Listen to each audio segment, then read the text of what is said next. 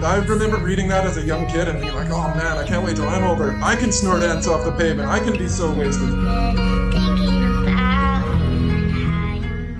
Mama, I got bad news, bad news. I've been rolling with some bad dudes, bad dudes. I've been trying to get a bag too, a bag too. I'm just doing what Hello, I listeners. have to. Welcome to the Ashes to Awesome podcast, Rising in Recovery.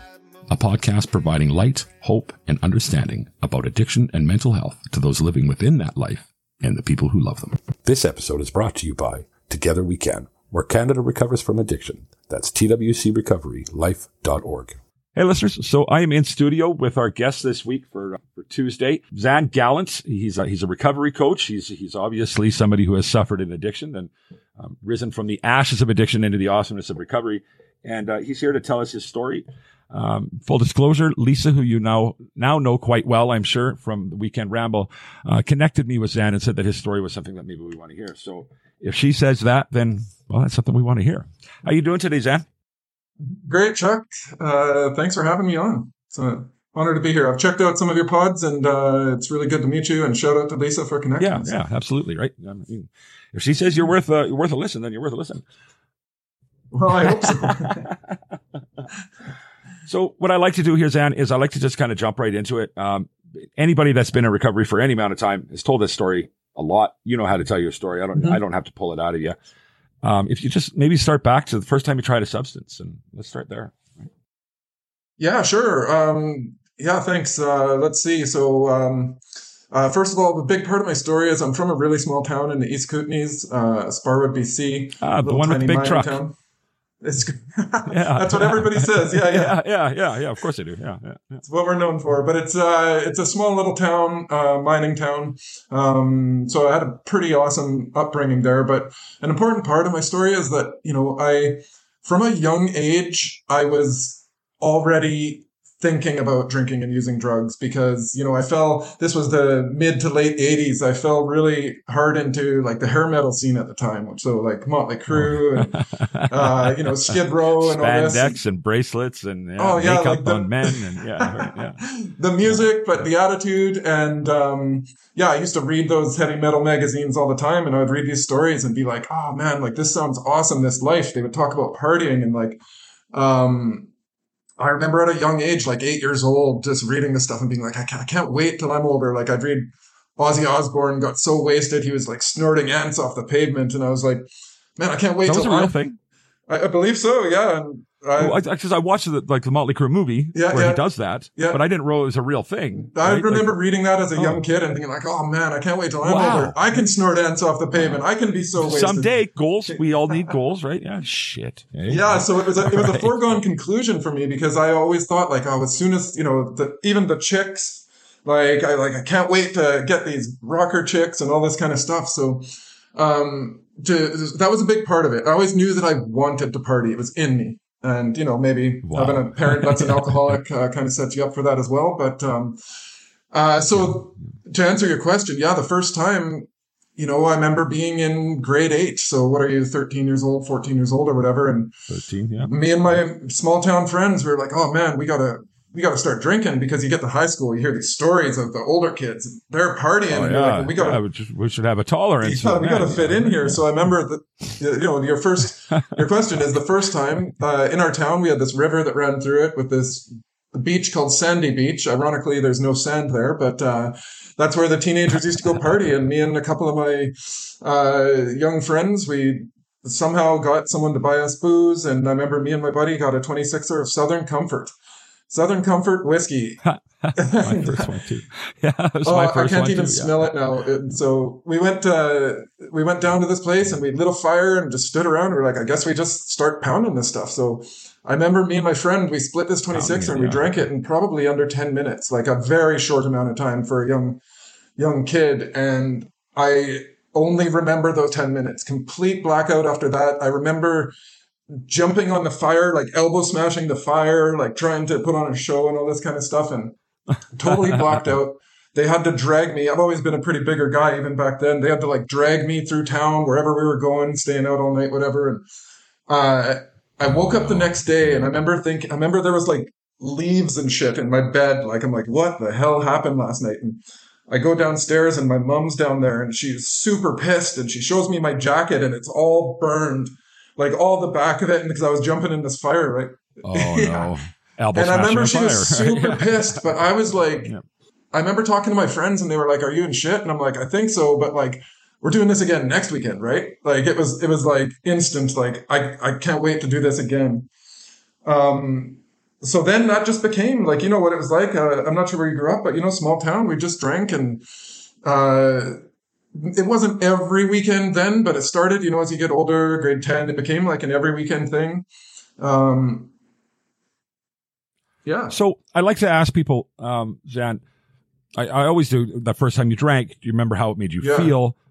Of course, if you were blacked out drunk, I guess maybe fast forward to do you, the first time that you got drunk. Do you remember how it made Yeah, you feel inside? well, like what, you what know, I've what always been quite outgoing, um, but it just notched that up to like to ten. Like it turned that dial right of.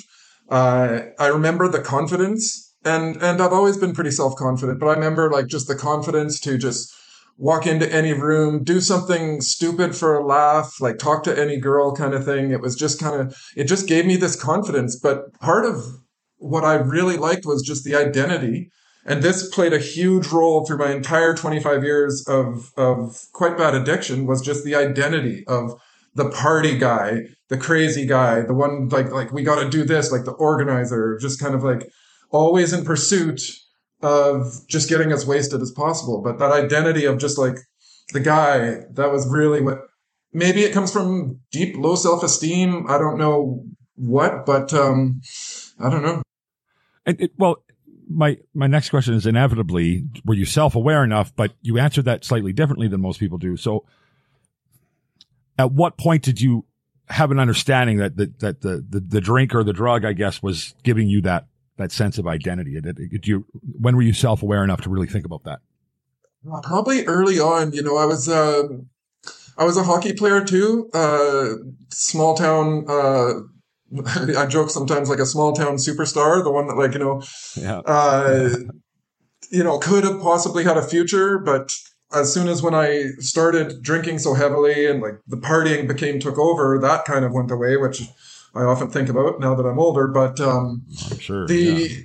the awareness was just um yeah i was self-aware about it but i just i just loved it like it was you know getting together with your friends like drinking uh we started smoking weed I, not that young actually like in this small town like there there wasn't much drugs available if there was i would have found them but there wasn't much available i've heard bad stories about what's going on there now that there is a bit of significant I think issue that's just everywhere. yeah, now, it's right? infiltrated. Yeah. Um, so I've heard that, but um, at the time, like, I wouldn't have even known where to find cocaine. But if I could have, I probably would have. But uh, so the the drugs came in afterwards. But even throughout my life, like, yes, I loved cocaine later on later on in life, a little too much, and I loved.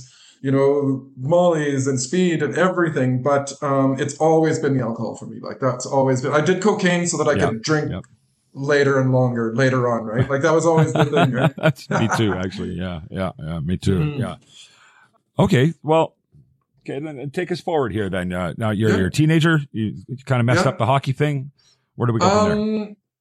Yeah, well, I moved to Vancouver uh, shortly after graduation um, with my high school sweetheart at the time, and uh, we'd continued on our life here of just you know drinking. We we still weren't back then. I was like quite heavy into punk rock. I still am, but like at the time, the punk rock ethos were like no hard drugs. Um, not straight edge at all because I drank and smoked weed, but it was like no hard drugs. So I didn't do any hard drugs then. Um, and you know, you come from a really small town, you get plunked down in Vancouver, and it's like, you know, there's all of this world opened up. Thankfully, we were always poor, so we didn't have money to party like I probably would have wanted to. Like we were fine smoking weed and drinking drinking beers with our friends and listening to music or playing in bands at the time. Where everything really took a turn for me was I moved to London, England, uh, when I was 22, Okay. maybe or 23. What took you out there? That's that's a curious thing at that age. Well, it is, yeah. And uh, my sister lived there, and she was a world traveler. My baby sister, who's probably my best friend in the world, and she's a year younger than me, and she lived there. And she used to always say, like, "Come, come to, come come to London. It's amazing. It's so much fun. And I, I had this, I'm like, I don't want to go to boring old England. It's gray and no fun and like sitting drinking tea at four o'clock and shit. And she's like, you have no idea what's here. yeah. And right. this same girlfriend, my high school sweetheart, we had a huge blow up one night. And I, middle of the night, I just called my sister. I said, I'm booking a flight. So I went there to visit her. Uh, I went for like a month and just had the best time. Like we traveled, we went to Amsterdam, we went all over the place, and I just had such a good time. I came back, Mm. broke up with my girlfriend, said, "Fuck it, I'm, I'm planning to move to England." So uh, at the time, I don't know what it's like now, but you were you could get if you were under 26, you could get a two year work visa. Uh, if you're Canadian, if you're a Canadian, Okay. Yeah. Commonwealth shit, I guess Yeah. Yeah. but uh, so that's what I did, and so I, I moved to to London, and so here I am from this town of three or four thousand people, uh, all of a sudden plunked down in one of the world's greatest cities and biggest cities and wildest cities, and um, so here is when what I was saying about this desire to live this life just really exploded because uh, I got a great group of friends, but we were all young and you know carefree, and we just didn't give a shit about tomorrow. We just like life became this insane party. I ended up staying there five years because I married a girl there and my kid was born there. But uh, that's where the real drugs came in and just drinking six nights of the week all the time, like and out of control things happening, like just this. It was just chaos. It wasn't just like having a few drinks with your buddies. It was like, you know, I, I, I used to joke like I would leave work on a Friday and I'd turn up on Monday in the same clothes, hadn't showered, hadn't eaten, hadn't slept, just like eyes. You can't see if we're not, but my eyes just huge and just. Wow. Right. And that was every weekend.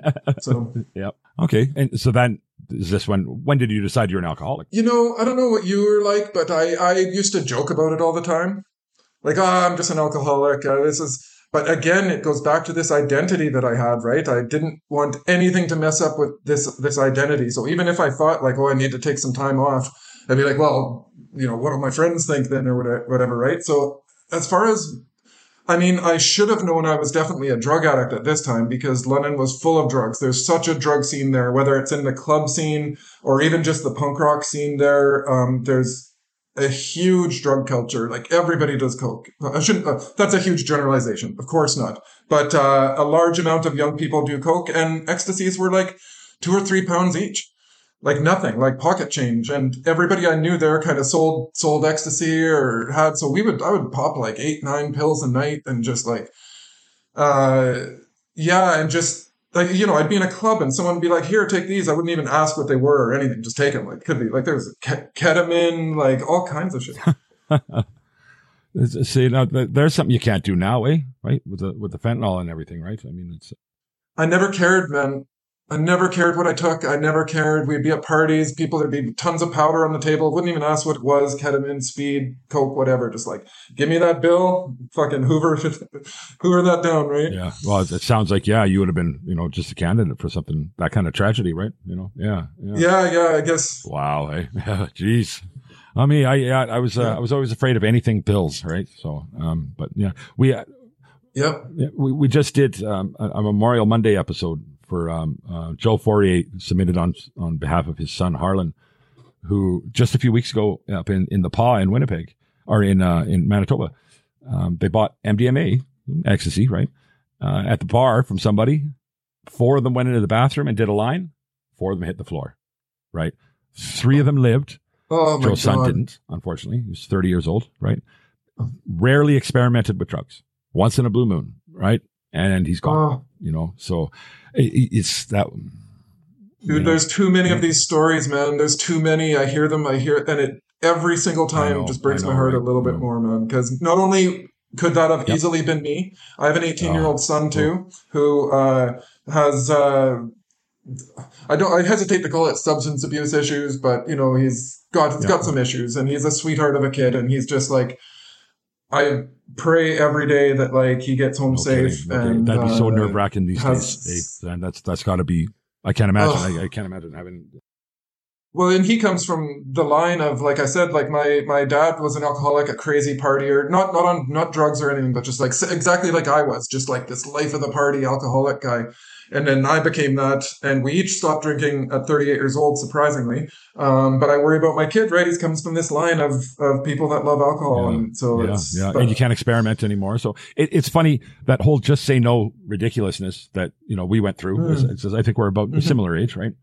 Um, Probably. well, if you went through the just say no campaign, right? I, I remember it. Yeah, it didn't have no effect on me. None, none, right? Hundreds and hundreds of thousands of dollars spent on, you know, nothing really at the end of the day. But Exactly. we're kind of back to that now, right? And and Joe's, Yeah. Joe's campaign, you know, in remembering his son is no thanks. Same thing.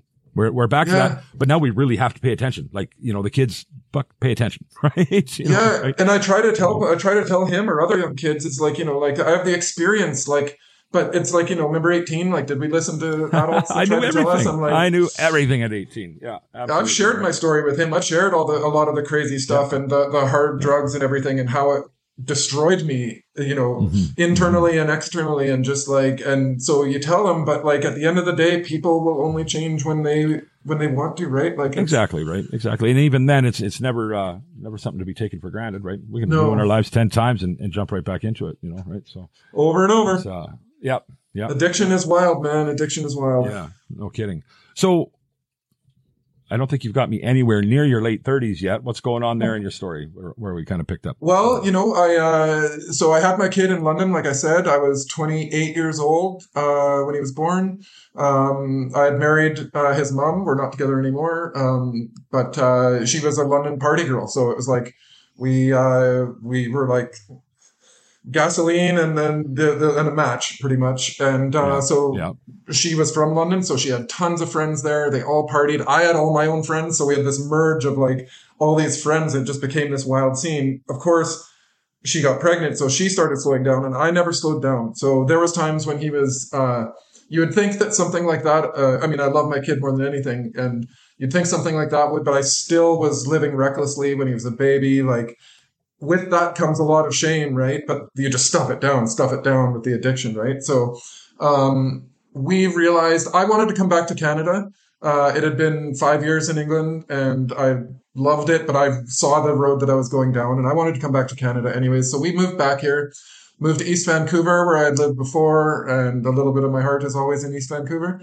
Um, we, uh, long story short, we split up when he was four. Um, you know, and uh, along with, uh, along with drugs and alcohol, uh, the part of my story is just the the chasing of women. So that's always been probably my but the addiction before alcohol, even right. So I threw myself into that life. Um, you know, serial dating, sleeping around, all this kind of stuff, and uh, ended up meeting uh, another girl. I got married again, my second wife. Uh, so um, she was another one too. Uh, you know, I don't say anything bad about my ex-wives, but she, we were again. She was wanted to party, and I wanted to party. Uh, if you asked about getting into the late 30s, this is where. So we lived. We were together about four or five years. Uh, lived this. It was getting progressively worse and worse. We loved to party. We encouraged each other. We enabled each other. Uh, we were wild. Um, but shit started going badly in our relationship because of this. And she had a head on her shoulders and was like, we need to stop. We need to slow down. And we tried. We tried numerous times over our four years together to like, we put together 30 days. Yep. And then one time we did 60 days without. And at the end of that 60 days, I went out so hard that like it's a miracle that I didn't die because it's like went out so hard after that. But we would, we knew that we had an issue. You asked about whether I knew, I knew that there was an issue then. I distinctly remember her saying like, we can't live like this and like almost begging me, like we have to change. And I would say to her, don't you get it? Like this is our identity. Here's that identity again. This is what people expect of us. We were this rock and roll, co- you know, she's covered with tattoos. I'm covered with tattoos. We both loved like punk rock. We were out all the time in Vancouver when I didn't have my kid. When I had my kid, we would drink at home. But, uh, when I didn't have him, because I only had him half the time, we were out on the town. People knew us. We were just having a really good time. But the hangovers got so bad, like days long hangovers. So I started taking uh, Ativans and Klonopins Comes just to age, cope eh? with them. So now I'm addicted. I don't Oh, want to say addicted, but now I'm relying on on benzos to get through these hangovers. But that never stopped us. So here I am with the identity. I would say, this is what people expect of us. This is what we do. This is who we are. And we would have these huge fights and fights, drunken, out of control fights. And eventually she just left, but I wasn't expecting it. And it was the first time in my life that I was like crushed. Um, I tried so hard to get her back. Um, she made up her mind, uh, as, as, uh, I don't want to make a generalization, but as often women do when their mind is made up, it's like that's it. So- I tried. So Flora, who um, Yeah. who is my co-host on Friday episodes, and you just you really, Okay. really think about something she said there.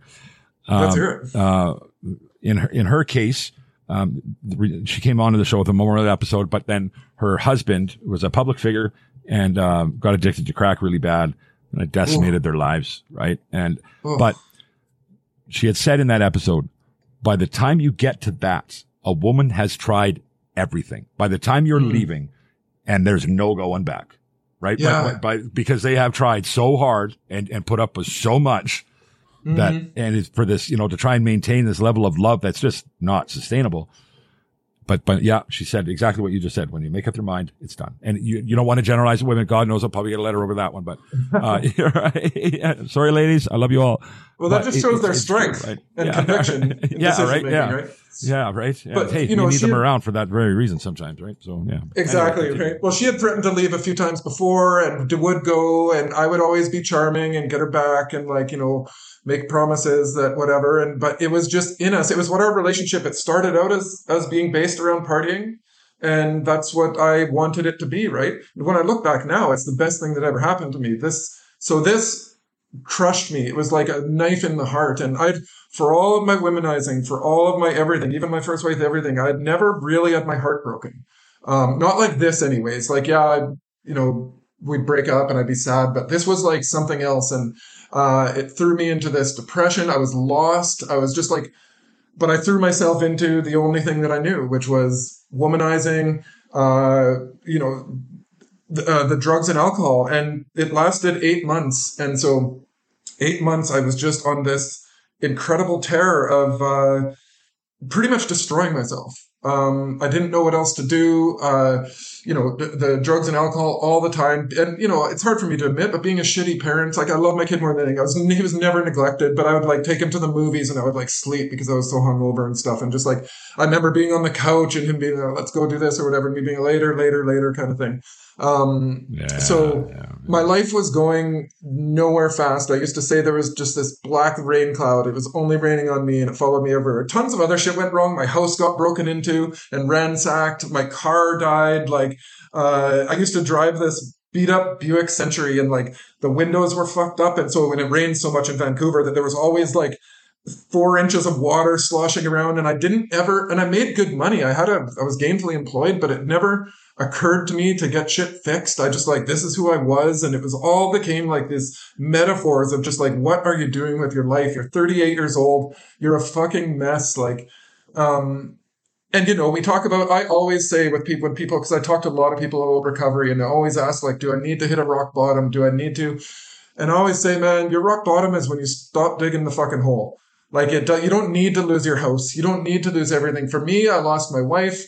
Um, and I lost, you know, my, my pride and my dignity and everything else along there. But, um, yeah it's a pretty big yeah, losses, but yeah. it was just, um, you know, I had a, I went on this.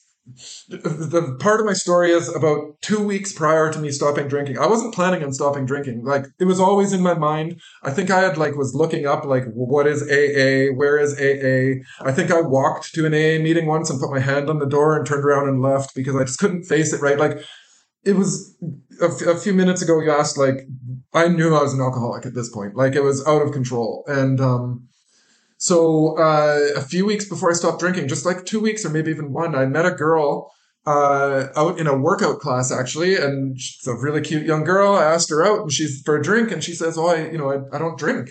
And I was like, I always say it was like the record scratch in an in a '80s movie, like the party scene where the record scratches, and it was like everybody stops. I was like, yeah, you don't yeah, yeah. drink? Like, how is that possible? You're young, you're pretty.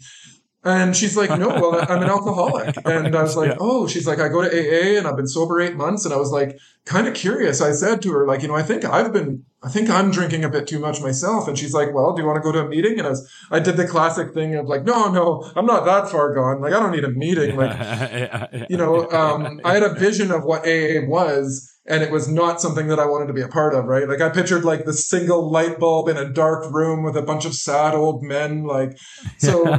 she she had said this, and she said, "Well, if you ever want to, sure." And so, you know, I didn't know.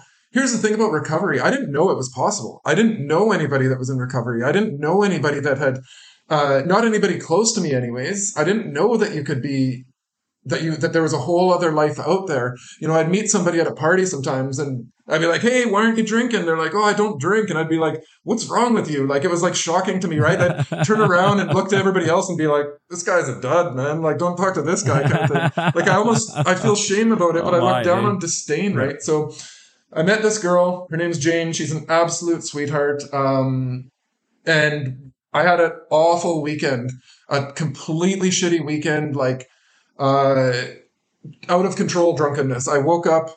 Um, if I'll just briefly tell the story here, I had some uh, long lost relatives come to town. A cousin that's my age who I didn't really know, and uh, so he wanted to get together.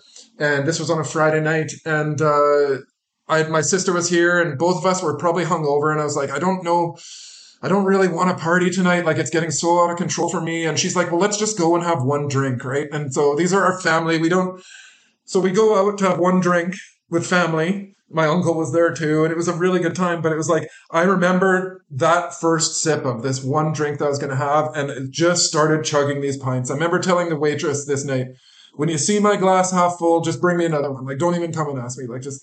Oh, So we ended Yeah, up getting yeah. completely shit faced. My cousin, who was like, I don't even know this guy. Like, why do I want to? It's, he ended up being amazing and awesome. And everybody's like, you two are so alike. And I was like, really? Because this guy's awesome. So if this guy's awesome, I must be awesome. So, you know, it's that classic. Maybe it runs in our bloodline, but we were having a great time.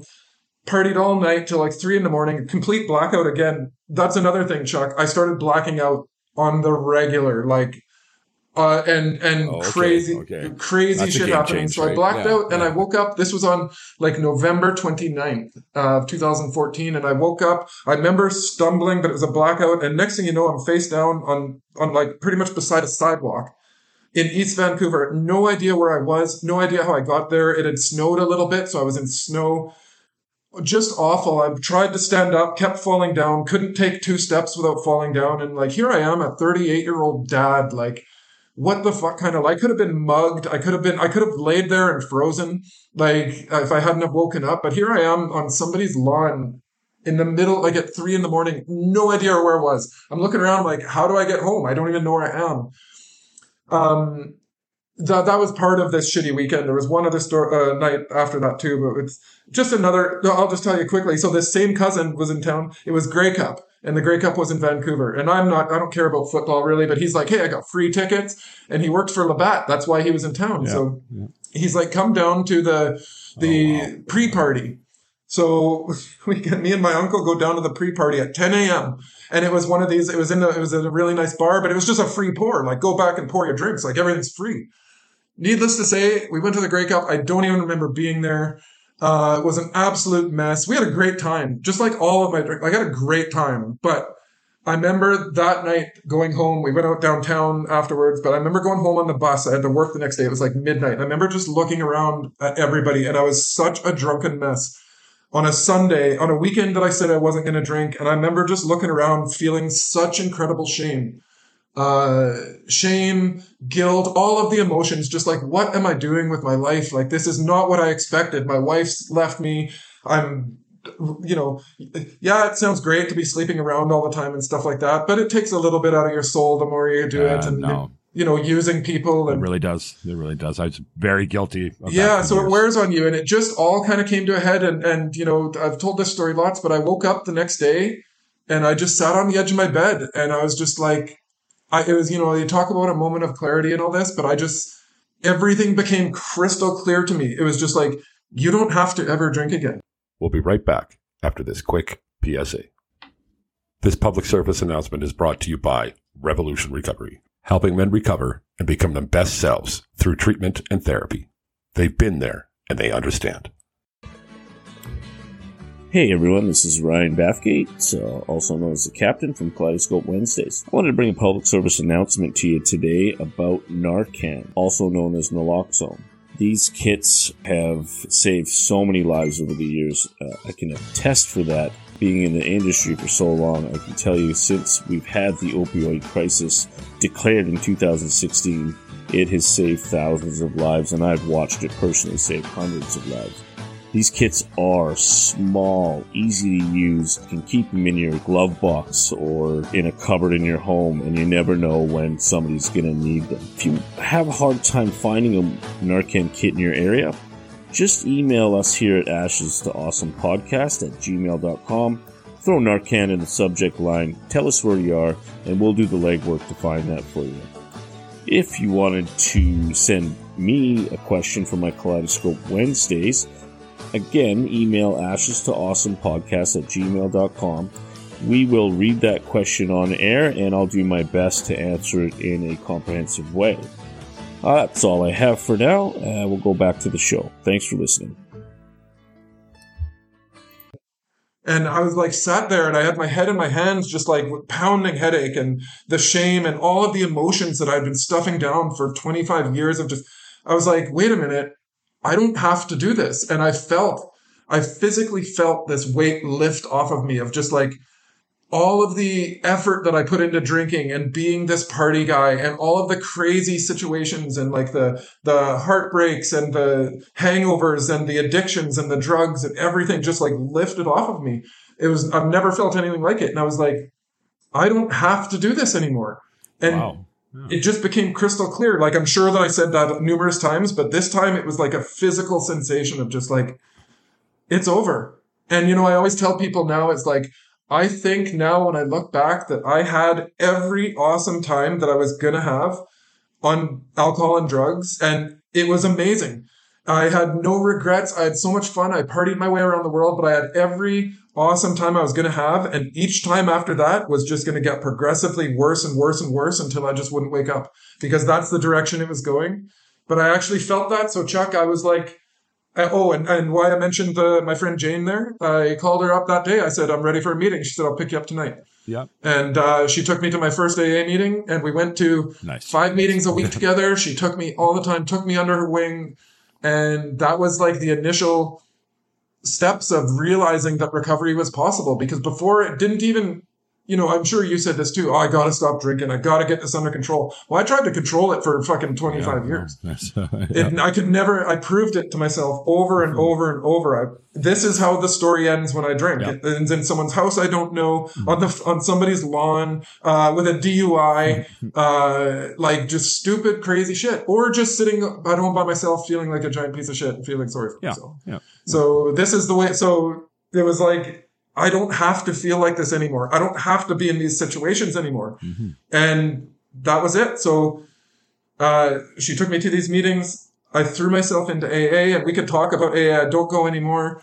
Um, I don't advocate for it, but everybody that calls me or talks to me, I think I have a problem. The first thing I say is go to a meeting. Mm-hmm. You might find exactly what you're looking for there. Yeah, yeah, right. It, it's worked for lots of people, right? I'm, I'm not a 12 stepper myself, but Mhm. I would never try and tell somebody not to try it, right? I mean, No, not at you know, all. And I yeah, found yeah. I didn't know my preconceived notion about AA that I told you was completely wrong. I went in, I saw young people, I saw people that had their shit together. I saw like all different walks of life and, and races and colors and, and all the young, old, everything. And I started talking to people and they were good people and they were concerned about me and my recovery and showed And me legitimately, right? That's that Yeah. fellowship. Yeah. You need that. You need that when you're first, uh, early on your recovery, right? Like uh, the, the family that loves you so much, they don't know. They don't, they try to, but they Yeah. don't know, right? Yeah, To- hundred to, percent. to, surround yourself and people like that, I think is, it's integral. It really is. and to show you what's Yeah. possible. Like I, I saw people. I said, I want what you have. Like you seem to have your shit together. You seem genuinely happy.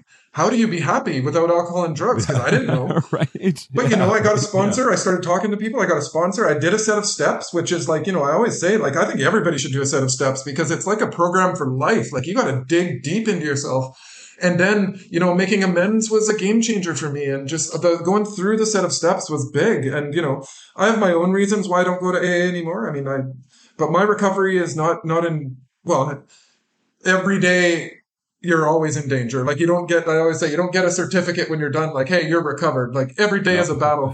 I just wrote this. It's a lifelong I just journey, wrote this thing the other day. It's like, yeah, every day is a war. But if you never go to war, you'll never find out if you're a hero or a coward, which is true, right? So, um, right. Yeah. so it is, yeah. but but my recovery is it's fairly safe because I've I've learned how to live now, and I've created a life that I don't have a burning desire to escape from, which is the secret to recovery, pretty much.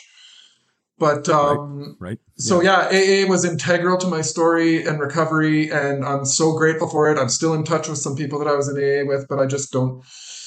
I'm surrounded by recovery, anyways, right? It's just not So- your thing now, right? Yeah.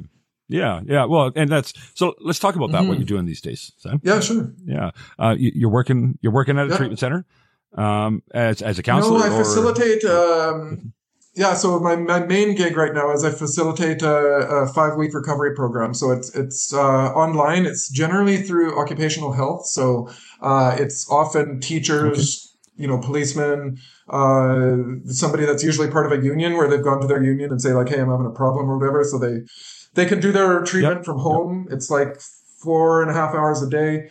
Uh, and it's a five week program. Okay. And what what happens in that four and a half hours? I've never heard of. A it's quite like unique this. actually so yeah so it's uh you know we go through like you know what uh each day is a different module so it goes through like what the effects of alcohol on the brain or drugs whatever the thing is but uh but then it goes into like boundary setting and codependency and self-esteem and uh you know conflict resolution it's kind of like a it's Yeah, yeah. more than just a recovery program it's a like get back on your feet you know like i always say like recovery gabor mate always says this recovery means to take back to get back so it's like it helps people get their life back Yeah. it's not so much like you know drugs are bad Yeah. alcohol's bad it's like hey let's examine some of your relationships Yeah. let's examine why you drank in the first why you were drinking right so Yeah, So- right, right. And and I think it was Gabor Mate that said as well that addiction is lack of connection or Yeah. something to that effect, right? He's a, he's, he's yeah he says that. he says you know it's not why the addiction you it's why the pain right so i'm a big fan of his he's a local guy i see him sometimes uh, out running he runs i'm a trail runner and he i see him sometimes out on the trails running i think he lives in portland as well now too but Oh, okay. okay yeah, that's so he's. cool. I mean, he cut his Yeah, teeth in the downtown east side, which is uh, a rough part of town here. But um, Yeah, yeah. For the, for the listeners that don't know what the downtown Yeah. east side, East Hastings, it's called, really is when you're referring to that. It is. yeah, it- it's downtown LA, I guess. If you look, if you look for uh something that uh, corresponds down in the U.S., right? Um, it's there's the first time I drove it was long before fentanyl, um, and it was life changing for me. I was just like scared. I didn't, you know, I'm a big guy. I'm from the hood and Calgary, whatever. Yeah, right. Yeah, you hit East Hastings the first time. It's like roll up the fucking windows, right? Like Jesus, right? Yeah, yeah, right. It's a pretty scary place to be. Yeah. it's it's wild, and it's always been wild. It's worse now than it's ever been for for countless reasons. But um, what I always say about down there too is it's beautiful souls, and uh, somehow got lost along the way. And I pray that recovery finds them all because it's like uh, it's it's wild down there. You don't want to walk down there at all. I did a stint no, um, yeah. working at Union Gospel Mission, which is right in the heart of it. Okay. and uh, I worked for a recovery program there for a while, and it's just, um, but great guys, great people. These are these are human beings, right? They are human beings. Um, they they love dealing- and they're loved, right? And Yes, that's, they are what loved. We refer to all of them like that. All everybody who suffers an addiction, right? One hundred percent, man. And they're uh, for various reasons. Almost always, it's a trauma situation. Um, but they've ended up there. So yeah. So the, the the facilitating what I do now is a bit different because they're like usually professionals or whatever. But they, at the end of five weeks of digging deep into yourself, you come out a bit of a different person, right? No kidding. eh? Um, no kidding. but my what I love to do is I'm, I'm a recovery coach too. So part of my story is I worked for um, a lot through through my addiction and the worst times my addiction. I always one of the things I kind of pride myself is, is I always kept my job. I had a I worked for an engineering company. Um, I would go to work hungover. I never drank at work, but I would go to work hungover. But I always managed to keep it together enough to keep this job because I got paid very well. Um, and it provided me to be a single dad. I was a single dad for a lot of this, uh, raising my kids solo on my own, which is another journey that I was completely unprepared for, but that's the way it turned out. Um, so I worked for this job for 15 years, but it was killing me. And in recovery, a couple years into recovery, I was like, you know, you, you know what it's like. You start examining your life with a clear mind and like, what are my values? Like, what am I working towards? What are my goals? Like, how important is money versus happiness?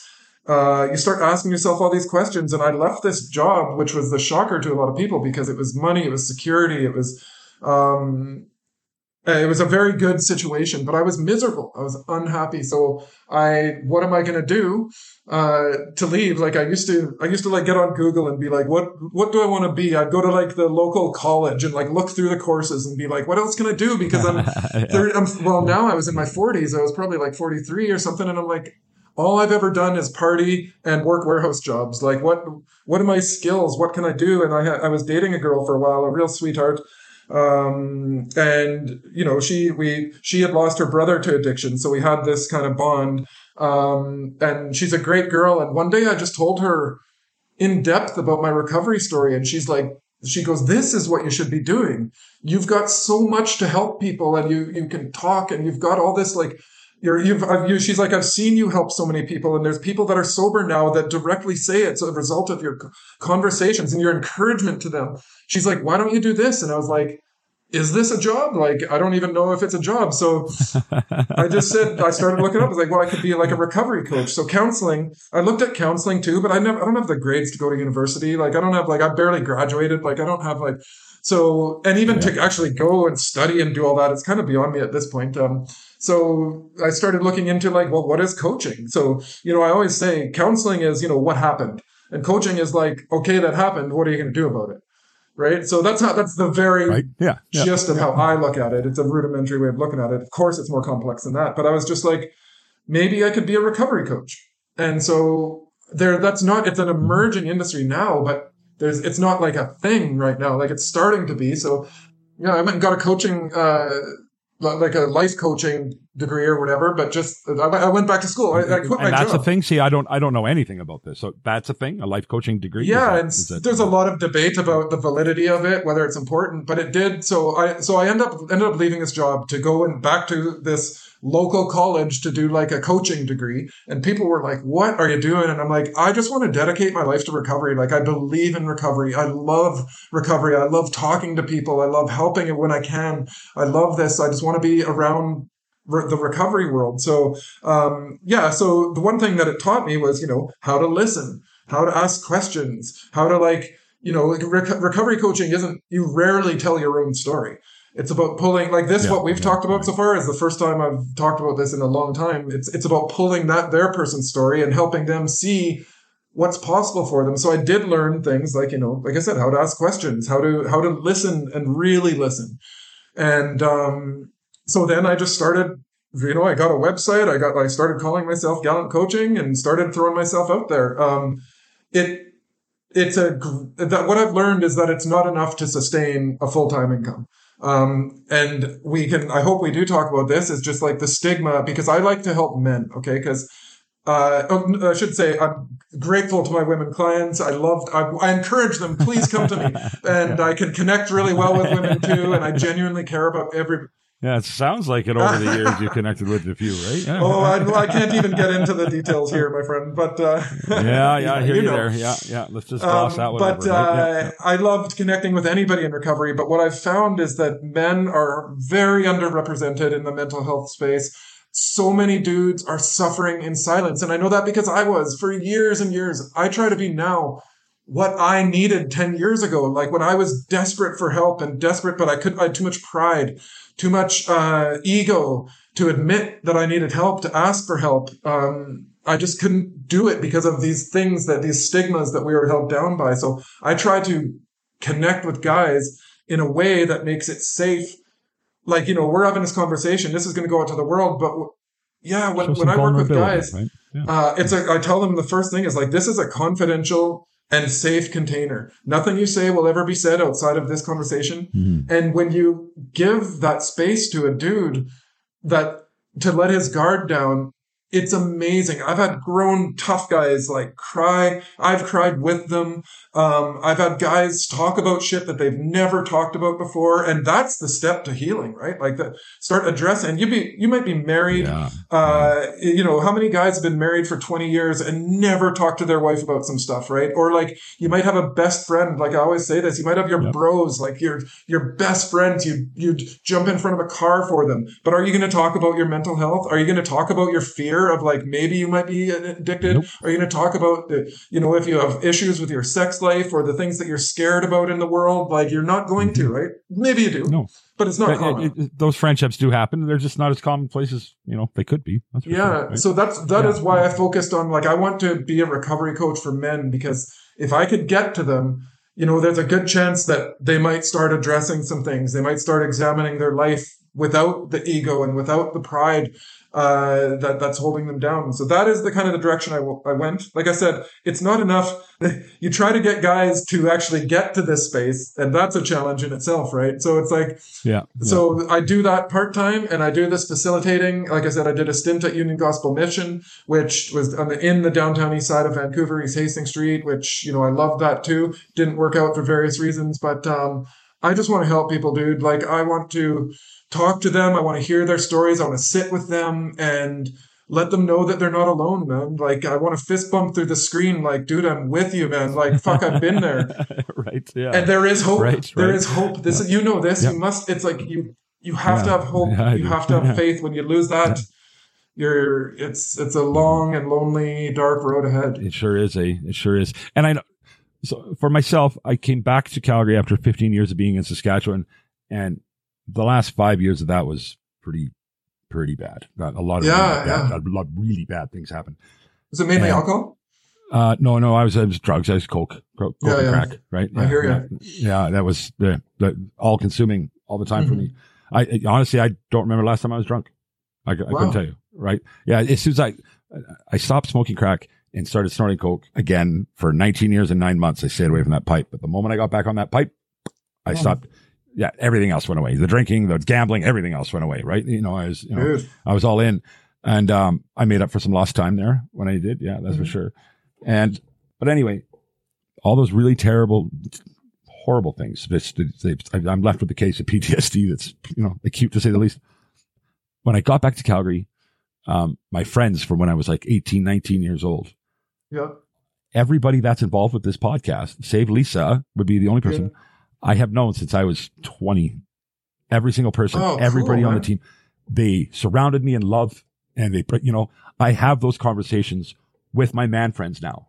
Right. And it, you know, and it, I Mm. never, where I was, where I was in Regina there. No, no, right. That would certainly never happen. Not, not in the lifestyle I was living. Oh. And, and those conversations Yeah. happen routinely. You know, we tell each other we love each Yeah. other, like you were talking before we started recording here, right? What a, Mhm, what a, mhm. What a better life. Yeah. You know, just it's so much better than Uh-huh. worried about ego and you know, uh, you know, being macho or whatever you want to call that bravado. It's that's a shit way to live. You know, Yeah. it really is. You know, Dude, I'm putting my hand on my heart because I hear you 100%, man. It's, uh, and breakthroughs they- can happen. Yeah, right? Like Yeah. breakthroughs can happen. I've seen it, and it's just taking that step. The step is the hardest part, Yeah. man. Just reaching out or um, it just telling somebody else, even that you're just unhappy. It doesn't, you know, it doesn't even have to be around drugs or alcohol. Although this, I know it's a recovery podcast, but just dudes are fighting battles that we know nothing about out there, right? Like there's that that famous quote about uh, the mass of men are out there leading leading lives of quiet desperation, yeah, right? right. Just like screaming on the inside but smiling on the outside. And you could be you could be miserable at your job. You could be unfulfilled. You know, you could get into middle age and be like, "Fuck, I always wanted to do this." This other thing, and here I am stuck in this job, but now I've got these kids. It just wears down Yeah. on you little Right, by little by little. right. And, and not having anywhere to vent those frustrations to, let alone do anything about them. You know, or, or address them in a mental Yeah, health kind uh, of way. Ooh, that's that's a recipe. For or you that. know i got i have two divorces but how many how many guys are stuck in marriages that they're just so Miserable, unhappy with Yeah, right like right, you know. there's just there's so much hope for we live this life once man and it's like you got to do what you need to do to enjoy yourself and and live a fulf- it's fulfillment right like Yes, it is. meaning Yeah. like what is your meaning um, in my work, I do tons of like values work, like figure like what are your values, right? Like most people don't even fucking know their values, No, right? Which is no. understandable because I didn't either Yeah. until I went to therapy for the first time. Yeah. Uh, and the guy's like, "What are your values?" I'm like, "I have no idea." So we worked on it, and once I figured it out, it was like, "Oh, here's why I'm miserable in this job. Yeah. Here's why I'm so unfulfilled here because I'm not living in line with what is truly important to me." Yeah, exactly. Right. Yeah. Right? Yeah. You're So out you of sync. When you're unhappy, you're out of sync. Um, Ryan Bathgate Yes. on, on our Wednesday episodes talks about that quite a bit with us, right? I was, I love Uh, that. Yeah, the yeah, alignment, this energy yeah. you that you're living in. It's not. It's not like a peaceful state, right? You're not Yeah, living yeah, your best right. life. It sounds Yeah. cheesy, but it's true, right? Can I ask you, Chuck? Yeah. Did you go to Did you go to treatment? no, I didn't. Um, this is my treatment. We're doing it right now. So, right, um, I was, I'm still less than a year sober, right? Oh wow, okay. Yeah. Good for yeah, you, yeah. man. Hey, man. There's Um, no, yeah. No, there's no any time whether it's a day, a year, or First 20 month years. is as hard as the first year, as Fuck hard as yeah, its dude. first 10 years, right? You know, so, Hundred percent. um, and I am proud of it. Um, for myself, and we'll talk a bit about that. Last year, when I uh, first, like, I had never attempted sobriety. It wasn't even a consideration for me. I right? I was balls to the wall um, at different degrees, you know, throughout. I've had some successes, peaks and valleys, like anything else. Um, I first tried to get sober uh, just about a year and a half ago now for the first time, and uh, you know, a few relapses there to say the least. Um, with every relapse, the addiction became less compelling Mm. in between, right? So, um, I, I had stopped smoking crack uh, at one point Yeah. and moved on to meth, Yeah. which ugh, fuck, that's a whole different. Oh, thing. I, I, I remember. it it at, at some point I remember thinking, I'm, I'm sober much more often than I'm high, but I'm high every day Ah, right? But for waking hours, right? Um, because what had happened was all the violence and, and shit that happened in the last couple of years really caught up to me. uh-huh. And, and I'd gone 20 years of selling dope and never had a problem, not once. And in the course of two years, I can't even, like, I, I just, I don't like to, I, I just can't. I'm not comfortable doing it because it brings Yeah, up yeah. so much still. The fucking Yeah, things yeah. that happen. Fentanyl and meth came on the scene together. You got one drug that people will do absolutely Mm-hmm. anything for. And that is just the nature of that drug. That is not the person but you have another drug that'll keep them awake for two weeks doing it. Right. And then that's a fuck, that is the perfect storm of awful right there. Right. So the violence that that brought into the scene all of a sudden, and it was all of a sudden really messed me up. I'd gone 20 years of selling dope and I never hurt anybody over money. And all of a sudden I was being housemated, tortured, kidnapped. Oh, it was awful. Right. So, oh yeah, it was some really bad things happened. Right. So the trauma from that, it, Mhm. the drugs had turned into me escaping Mhm. Matt. They went from this fun destination to an escape destination, right? And it, they lost their fun for me. So I'd, I'd relapse and it might take me three months to come back and take another kick at the can. But in that three months, it wouldn't have been as bad as the time before. Yeah. And then, you know, I, I kind of slowly tapered off of the life until I was just exhausted. My father died in Calgary. Um, well, he got sick. I didn't make it back in time. Um, the day I found out he was sick, I Oh. stopped. I had two and a half weeks in when he died. Mm. I that day I went pretty hard. Pain. Right? I was I was cracking meth and I was like I was all over the map. But then the next morning Yeah. I woke up. Yeah, yeah, right. And and it is it's a lot of pain with that still. But the next day I woke up Oh, and like, wow. okay, I'm done. So I've been done since you know since the day after my dad passed. Um, it's been so I, I get to Calgary. I move into this place on Facebook. I rent a room. And is this drug free house? Yeah, yeah, yeah. We're all sober. We're all sober. Not even two weeks. Not even two weeks. They all stopped for pretending there was, Yeah, you know, yeah. it was crack, meth, fentanyl. It was just like nuts, right? Um, quite obvious drug dealers all around. And then on New Year's Eve, a guy pulled out a shotgun and I, I was in my room when it happened Oh, dude. and and I heard that you know the, the cock right outside my door. I didn't leave my room for I, I don't know if I've said this on Oh, there. bro. I did not leave my room for two days. I pissed in a cup and dumped it out the window. Right. Because I was just like, I was like messed right up. Right. I couldn't even get on a bus at that point. Like I was like in pretty bad shape. So that happens. And it was just like, boof. Right. And I was talking to my mother mm-hmm. a couple days later yeah, yeah. and, you know, we're talking about what are you going to do for work? I mean, there's some realities that we got to face here. I can't work. I can't work. What, what, how am I going to, how am I going to handle a, you know, a, some sort of conflict with a boss or mm-hmm. something like, Mhm. and I've been an A, A type alpha my whole life. I've been a manager at sales, like, and Yeah. I've a fundamental shift in my very being and I just couldn't do it anymore. So I, mom said, well, what would you do if you could do anything? I said, I'd write. And I had this mm-hmm. pot. Oh yeah. I had a blog back in, in Saskatchewan. Day five, I had like 7,000 views. It was like crazy mm-hmm. successful, like right off the bat. But when I relapsed, the shame of that stopped it and I could never find the pleasure in it again. So mom said, well, what do you want to do? And I said, well, I could write and, but I can't, you know, it's Oh, other I things. love it. You ever think about a podcast? Mhm. That's been my therapy ever since. Right. I, I started, uh, January 27th. Yeah. I borrowed a Windows 7 laptop with no microphone, no headphones, nothing. And I recorded my first episode. And, and now we are where we are. I mean, we're like, you know, we're, we're in the stratosphere for, for Mm-hmm. how popular the show has become. Um, but it's a six day a week show. People don't do that. Uh, I put 50, 60 hours a week into this since, since the day I started. It was like, this has Yeah. to be the way I make a living because at this, at that point in my life, now I, I, I could adjust a little better, but now I get to do this and, and, and work really hard at it. But this is, if this is going to be a living, I'm going to do it right. I'm going to like, I'm going to work really, really hard at it. And, and it's, you know, so we have in that process though, what's really cool is the people, the people that have come as being a part of the show. Um, I got, you know, I, I got one friend, Lena, who I can call up and say, I need an idea Yeah. for this, this, and this, and I need it five minutes because I'm about to start recording and I'm not prepared for this shit. Boom, boom. She, you know, she spits them out. Or, you know, um, my, my one friend's wife we call Casper, you know, I need some tech support or, or whatever. Yeah.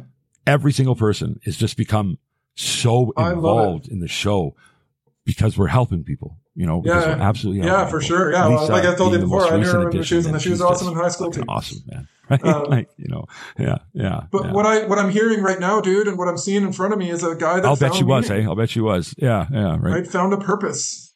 Yeah, and that's what you need, right? Like I always, a, a huge part of my coaching, my personal, Direction my and private purpose, right? coaching, You know, yeah. is around this Yeah. concept of you are the captain of your ship, right? Like, and I go through this whole process with this guys, with guys. It's a long thing, but we analyze different parts of what a captain would be dealing with and how it relates to your life and recovery. But you are the captain, right? Like you are sailing toward. You are the only man holding this wheel. Everybody's the captain of their own life, their own ship. You are in charge of where you go when that storm comes. Do you fight it? Or do you let it wash you to God knows where? Like, do you hide or do you grab that wheel and fucking attack it, right? Like the knowing that when the storm passes, it's sunny weather and smooth seas on the other side, right? So what I'm seeing right now is a dude that fucking grabbed the wheel, man, and like uh, is sailing towards something. You know, when you when when wind hits the sails, that creates momentum. You're Thank you. moving. When your sails are up and you allow these are like the strengths in your life. This allows you to have momentum moving forward, and that's what I see with this podcast. And oftentimes, it takes bottoming out. It takes everything collapsing around you to rebuild again, right? And rebuild with a stronger foundation, with stronger walls to protect what's in, you know, the walls are there to protect what's inside, right? You rebuild, you build stronger walls because you realize how delicate it is inside and a strong foundation so that it doesn't fucking collapse on you again, right? So that's, that's what I'm seeing right in front of me here, dude, is, and I love it. Well, thank you for that, man. Thank you. Thank you. that, that means a lot. It really does. Right.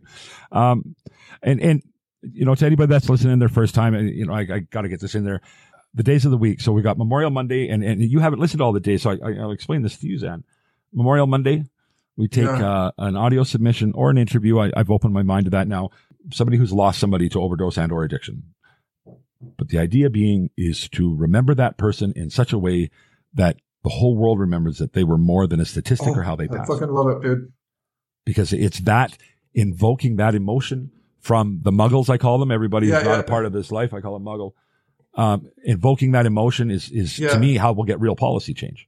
Right. And, you know, right is because it, let's face it, it, most of us, you know, especially in active addiction aren't voting. We're not, nobody So gives a shit enough about our opinions, you know, even in early recovery, right? You know, and it's, it's just this reality of it. But all the muggles out there, they're the ones that they're paying attention to. So if I can get your attention just and bring you in and understand what's happening, that the Mm-hmm. Yes. people are loved and that they love. I hear you, dude. Um, Tuesdays, this is a Tuesday, right? It's about uh, raising from the rising from the ashes of addiction into the awesomeness of recovery. Wednesday, Mhm. you have to Sure. listen to Wednesday, my friend. You have to. You, Ryan Bathgate is wise, charismatic, and passionate in a way that it's it's just totally unique. Um, he has changed the lives of everybody that's involved with the show. Um, it, I consistent, like all the time, right? He's, he's just, he's a superhuman is what he is. Um, some of the things he says are, are so profound. Um, they've completely changed Mhm. my attitude. That's for sure. Um, the love model is what we call it now. It's, it's exclusion is the Oh. boot on the neck of an addict. If you, even if it's just perceived exclusion, Yes. it's the boot, right? Um, so if you can just get rid of that, don't give him a reason to lie. Don't just, hey, Yeah. I get it. You know, all right. Like I get what you're going through, whatever. He, he puts it in such a great way. It, it changes everything. It just, everything is just, Yes. just different. Thursdays, we take a break from it.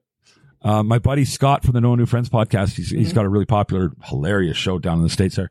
Uh, in Florida, he is, he comes on and he gives me tips about living in sobriety that, uh, generated by ChatGPT. We're, we're kind of moved away Mhm. from that now a little bit, but they're fucking hilarious, man. We, we go like, addicts and assholes find it funny, right? And that's about it.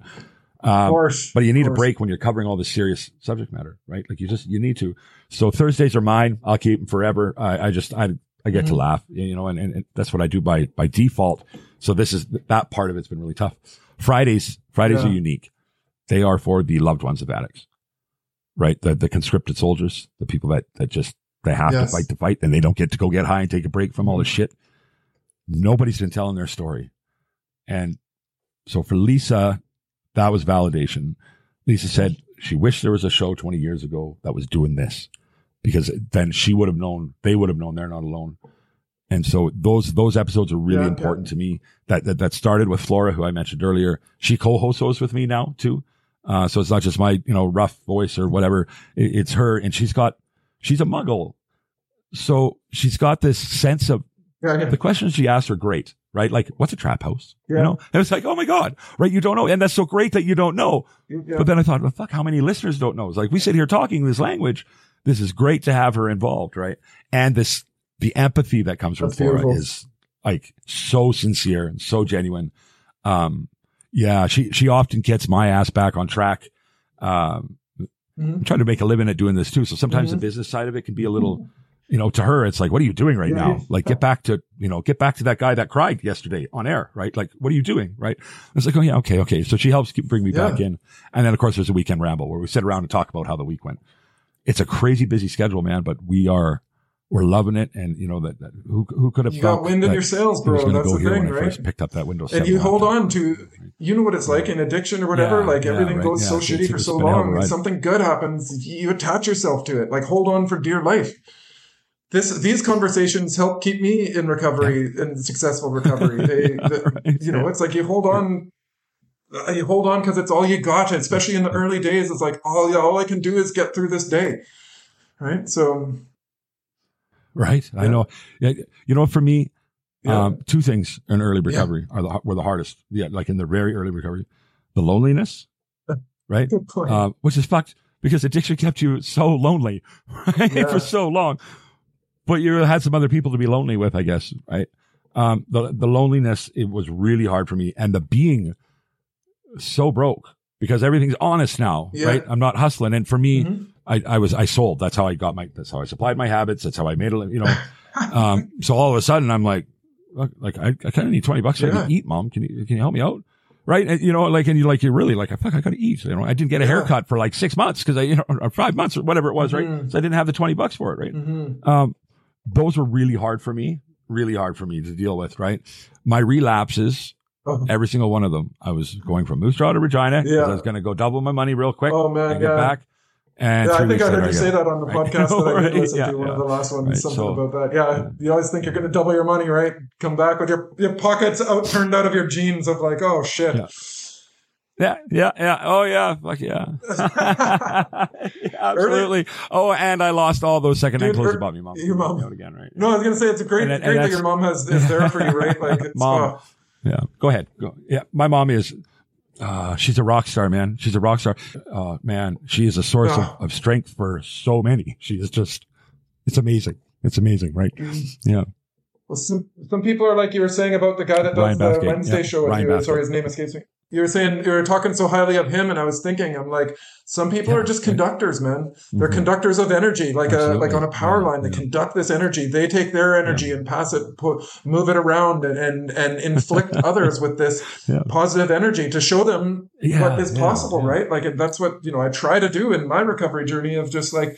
Hey, dude, this is possible. Like, you might not think it's possible, but let me fucking tell you Exactly. that it is, man. Um, like, so I, I got to ask you, um, Zan, as a recovery coach, Yeah. Is that something that happens online quite a bit, or is that just a it- like an in person is where you do your best work, or, or is it a mix, or what what happens? No, thanks for the question. Uh, I do it all Okay, online. okay. Um, I find I I am easily. I've met people like in coffee shops before, but I'm easily distracted. Um, like I'll be sitting there, like trying to listen, and you know whether it's like there's some situation over there or something going on, or somebody walks Ooh, by, or cute girls over there. It's like, yeah, there's something I don't. I like to give people my full attention for the hour that we're together. Right? Is like, and I want to like give you their. I work for. I would say like I work for them. Right? So it's like I want to give them the utmost uh, attention and uh, every all of my everything that I have for that hour, right? So it's like, uh, yeah, I do find online is better. It just I'm in a zone. Okay. I'm staring at a screen. I've got no, I'm free of distractions, right? Great, So it's like great. Um, so that means- eventually I would love to turn this. Go ahead.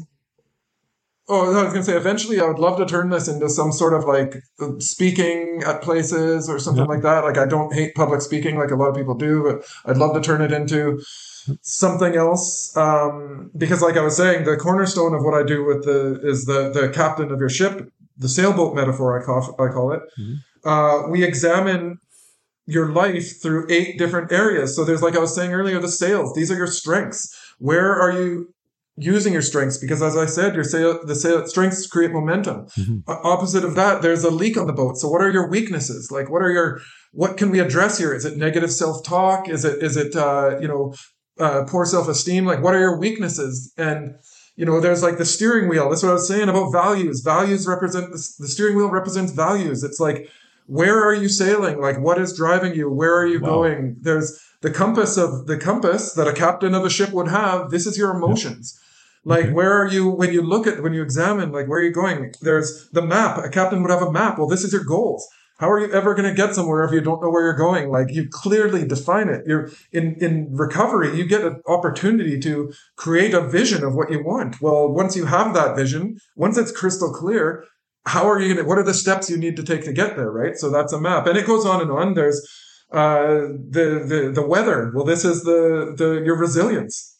You know, how do you, if all shitty things are going to happen to us our whole lives, whether small or big, right? But it's like you aren't responsible for what happens to you, but how you respond to it is 100% your responsibility, right? So, Absolutely. and uh, we also look at, you know, other boats. Who are you sailing with? Are they helping you? Are they holding you back? Like, are you sailing with people that are encouraging you or are they trying to sabotage your journey, right? Like, so we do a full examination of like Yeah. where you are right now. Like, let's look at your fucking life and this big picture on a macro level. You know, you zoom out.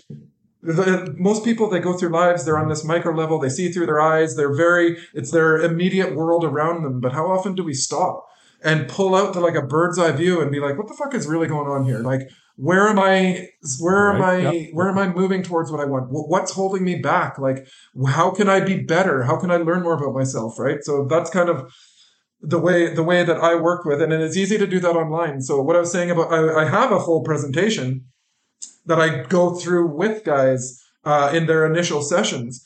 But I would love to take that onto a bigger scale someday. So uh, to answer your question about recovery coaching, yeah. Okay. So that's just about building the brand and about the brand. If uh, if the listeners want to check you out, how are they going to Oh man, you? yeah, thanks. Uh, uh, Gallant Dash Coaching is my website.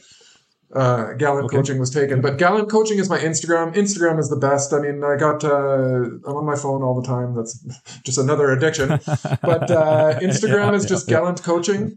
Uh, that's the best way to get a co- Okay. hold of me. I do try to put like inspirational content up there. Uh, not inspirational, but just like, hey, I, I put myself out there relevant. you know, I'm an, I'm an authentic dude. I put when I'm struggling, I put like, I share a lot about what life is like now because, um, you know this, man. Like a life in recovery is fucking amazing. It doesn't have to suck. Like I've changed. uh, People think. Ap- appreciation, right? Gratitude. Fuck. Hey, the things you appreciate. Well, Oh, I hope we wrap up with Yeah. this. No, I'm not ready to wrap up yet, unless you are. But um, I always like I give.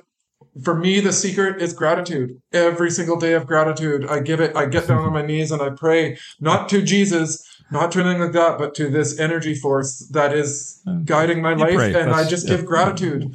You know, I say, you know, for Well. for everything.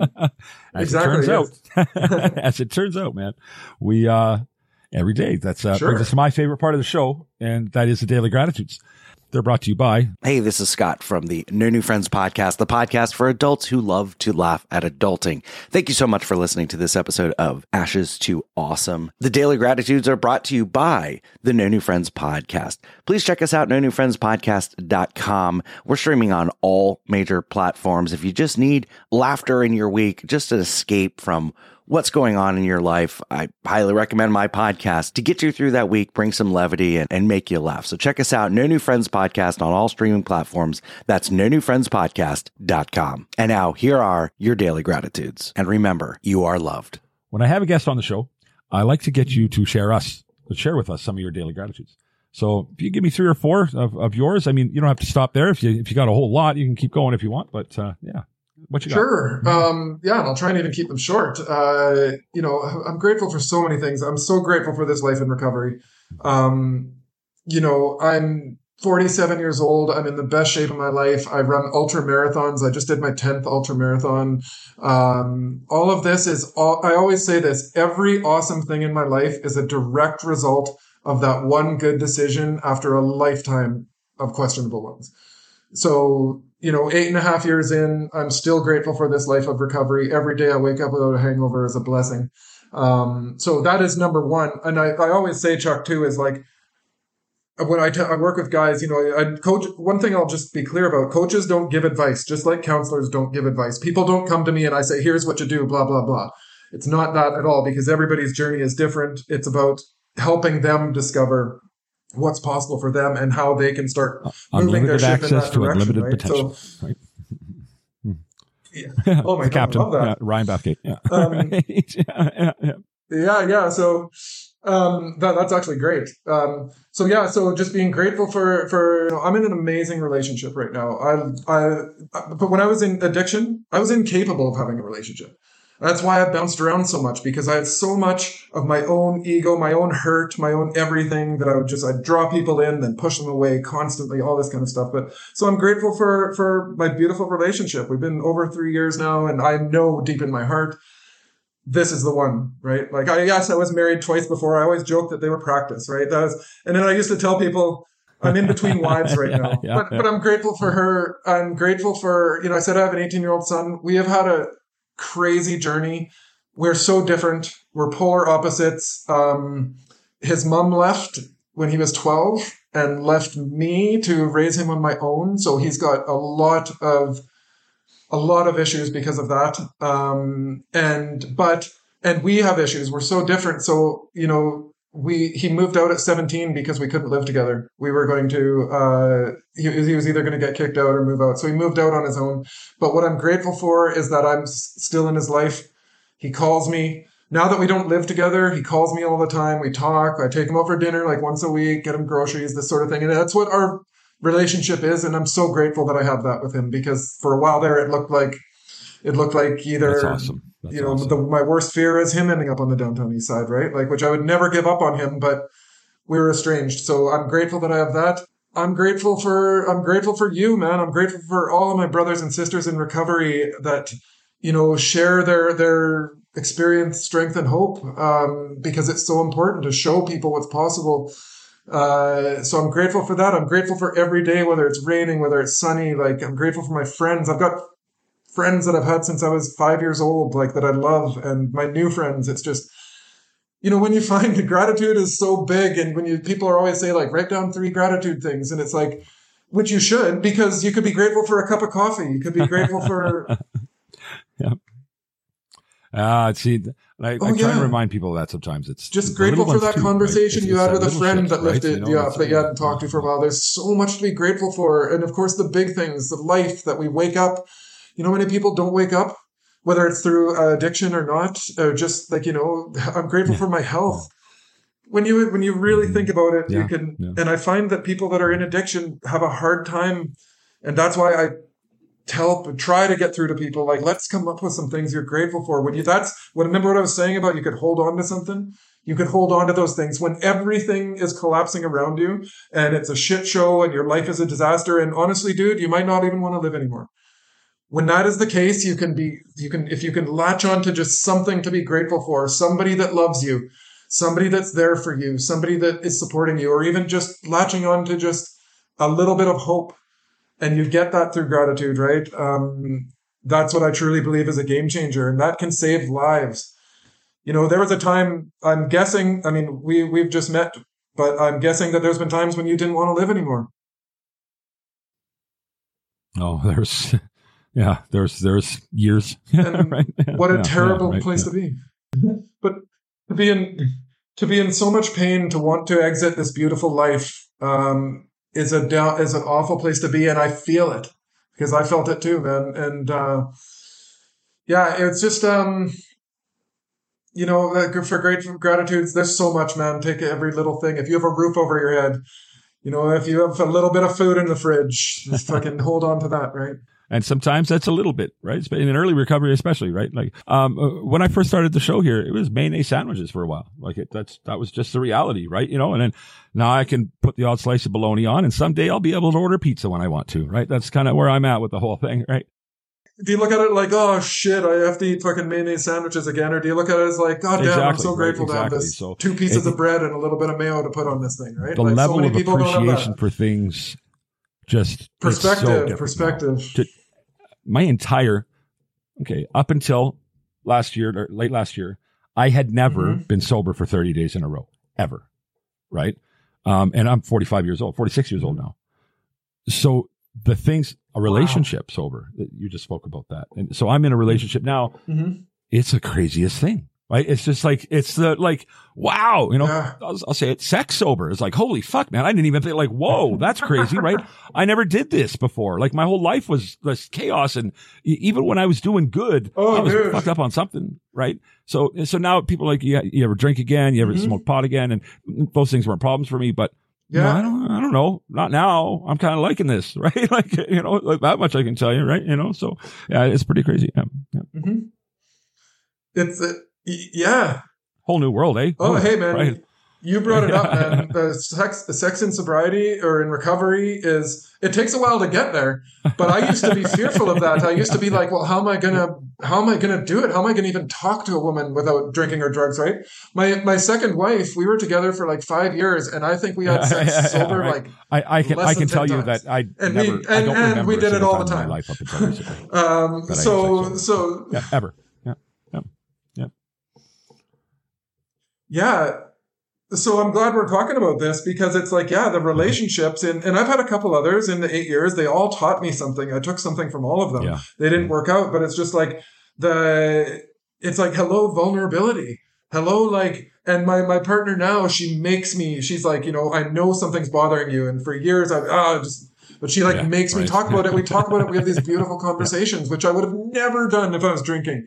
You know even if you had a problem my I, like my two wives we there were issues we Yeah. never talked about them Yep. because we'd be mad at each other and then just drink and then it's like okay now we're happy again right so it's like all these Yep. really big issues that should have been addressed were swept under the rug right and it's like so it's different now and the gratitude i have for for my Mm-hmm. my partner my my love is just like it's it's immense and it's like and it's a direct That wouldn't have been the same thing. I, I've said to her once, Yeah. like, I wish we would have met sooner. I wish we would have met 20 years ago. And she's like, she's like, there's no way. She's like, number one, I wouldn't have put up with your drunken ass, Mm-hmm. but because she's she's a she's a very successful. She's very uh, she's just a, the greatest person in the world in my eyes. And uh, so you know, she would have never put up with me and my whole new world. crazy Yeah, sure. ways. Of For the final everything that I gratitude, did, guys, right? So uh, I'm so happy that you said to you, the relationship now you're in Um, is whatever is you're doing, because, please yeah, keep doing it. learn a lot. Uh, keep sharing, keep liking, keep reviewing, keep rating, all those things on whatever platform you're listening to us on.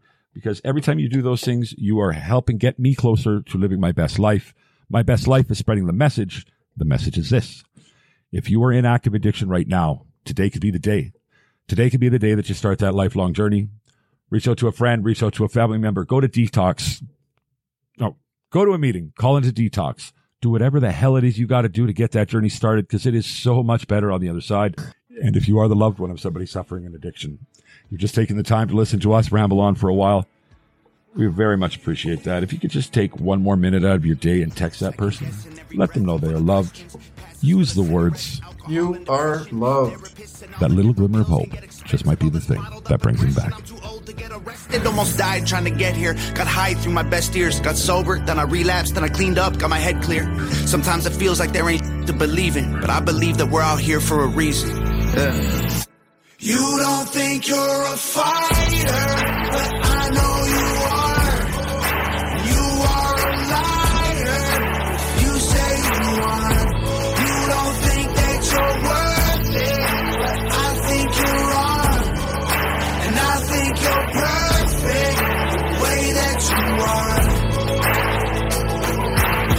from the pressure I put on myself for years. Tired from my 20s, the whiskey bottles and beers. Tired of smiling while I've been holding back tears, but I believe I can do it, so I'm here. I'm a believer. I believe. I'm a believer. Been told I have a death wish, no one's interested. Cold and too aggressive, close to hypertension. I'm broken from the pressure, explosive with my temper. I'm sober, but I'm stressing and hoping it gets better. Am I falling off? Should I give it up or put it all on pause? Let go of this dream so I can visit home and talk to mom? Maybe all I need's another Instagram post with a quote about believing in yourself when you're low. You don't think you're a fighter, but I know you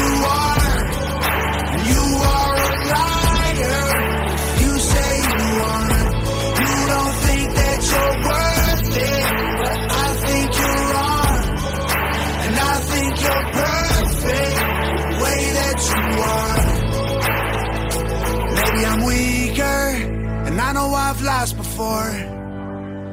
But I'm a believer. Nothing is impossible. I'm a believer. I believe. I'm a believer. I believe. You don't think you're a fighter, but I know you are. You are